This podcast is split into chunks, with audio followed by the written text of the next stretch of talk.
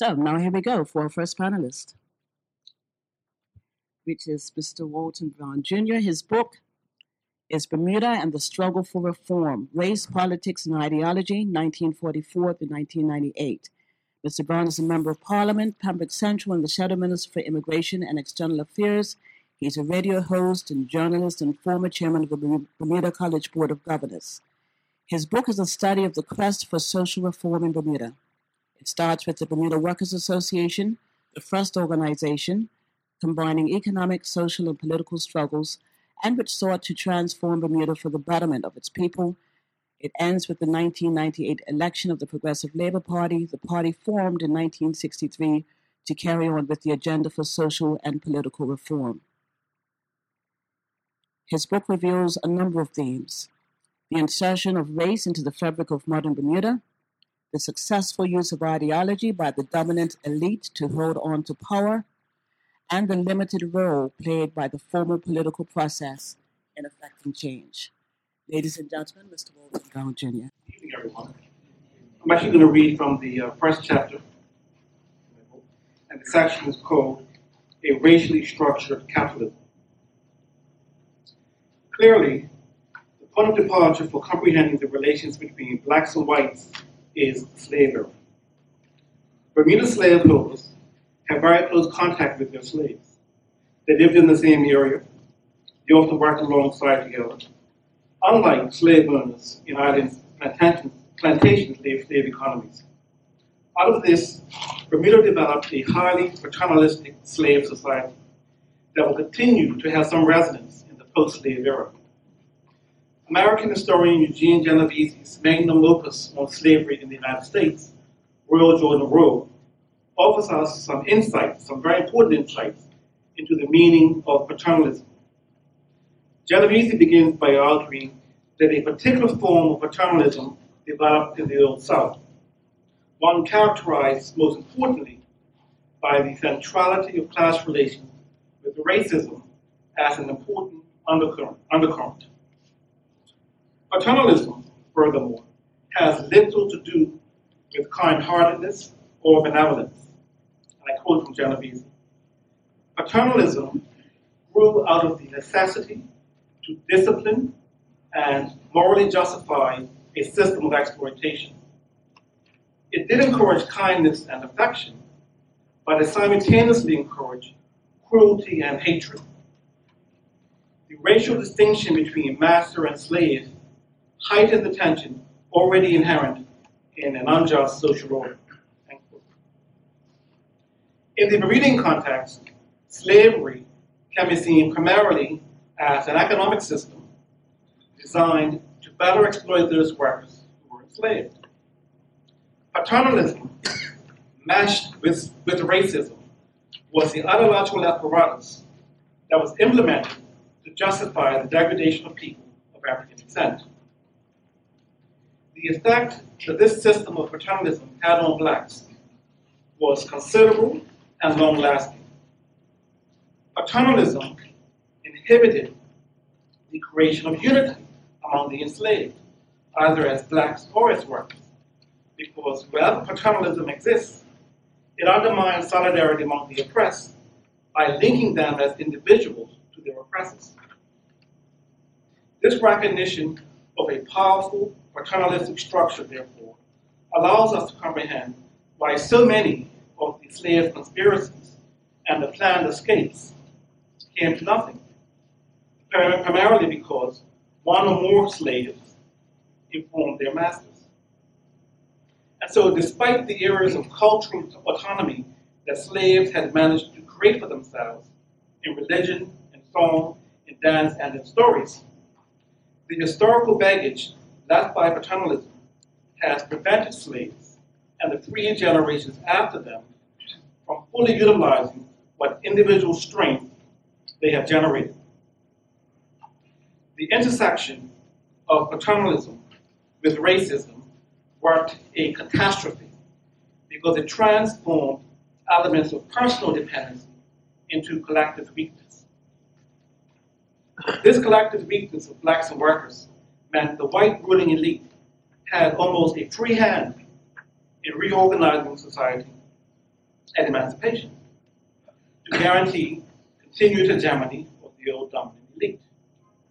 On the political front, this was achieved by legislation designed to deny blacks the vote and to prevent them from being elected to parliament. Legislation came in the form of increasing the land qualification for voting after August 1, 1834. To vote for a member of parliament, one had to own property with a value assessed at no less than 100 pounds, instead of 40 pounds, as was previously the case. To run as a member of parliament, one had to own property valued at 400 pounds instead of 200 pounds. The ruling class justified this by claiming that most blacks lacked sufficient education, were not suited for civic responsibility, and that to enfranchise them immediately would only create social disruption. The most appropriate course to take, they argued, was to gradually groom blacks until they had reached an acceptable level of political maturity. Only then could they be entrusted with the vote. The Colonial Office Undersecretary, James Stephens, explains, It seems to me that this is a grievance which time will redress, and that there may be a more general convenience and safety in allowing for the actual supremacy of the whites for a while, to the legal extinction of it, and to depart from it by degrees rather than treat same ends by a more abrupt method. Allowing white supremacy for a while will continue, will continue unabated right into the second half of the next century. Only then would some dents be made in the armor of white elite rule. The political exclusion of blacks was supplemented by an equally conscious attempt to limit their influence through immigration and population policies. Once emancipation was imminent, white Bermudians began to that blacks should leave the island upon receiving their freedom. In a typical letter to the local daily, in a typical letter to the local daily, one writer recommended that blacks obtain a loan from the British government so that, so that they might emigrate to Africa or elsewhere in the British Empire, so that, and I quote, I mean, because, and I quote, there was little or no room for them here to exercise their talent and industry. When it became clear that blacks were not leaving, a bill was tabled in Parliament in 1842, and I quote, to encourage immigrants coming to these islands from the United Kingdom. With this legislation, Bermuda's rulers had helped to shift the racial balance in favor of whites by persuading English men and women to settle in Bermuda. Efforts to limit the size of the black population are a recurring characteristic of racially structured Bermuda. When the state and local capitalists were forced to resort to labor from the West Indies during the construction of the dry docks at the turn of the 20th century and during the interwar period, the intention was always to persuade them to leave upon completion of their work, while, the, while whites were always encouraged to stay. During debates in the House of Assembly in 1921, for example, the sentiment among most politicians was that West Indians were generally undesirable. This elite group of almost all white men thought that some were good workers, that is to say, and I quote, knew their places in the home and were willing to do good, honest work. But the vast majority were simply, and I quote, troublemakers. They therefore continued to restrict West Indian immigration. In a Bermudanized version of the British colonial practice of divide and rule, Bermuda's ruling class engaged in a carefully orchestrated campaign to run a rift between black Bermudians and black West Indians. Much of this stems from the West Indian labor activity during the 1920s. The longshoremen, many of whom were West Indian, engaged in repeated struggles the economic elite of the Greater Concession, presenting the latter with the first inklings of organized resistance. One consequence was was the state refusing to allow further West Indians into the island. Another was to look for labor saving technology. One company actually advertised that um, their products by saying, good labor is scarce, but good tools are not. In order, in order to separate the comparatively docile Bermudian labor force from the Indian counterparts, the former were told they were better than the hotheads and rabble rousers from the island. That they showed decorum and patience and would get further ahead by not stirring up trouble. The Bermuda's workers listened, they listened attentively, attentively. But the continued success of this paternalism would further entrench black workers in mobilization for another 20 years.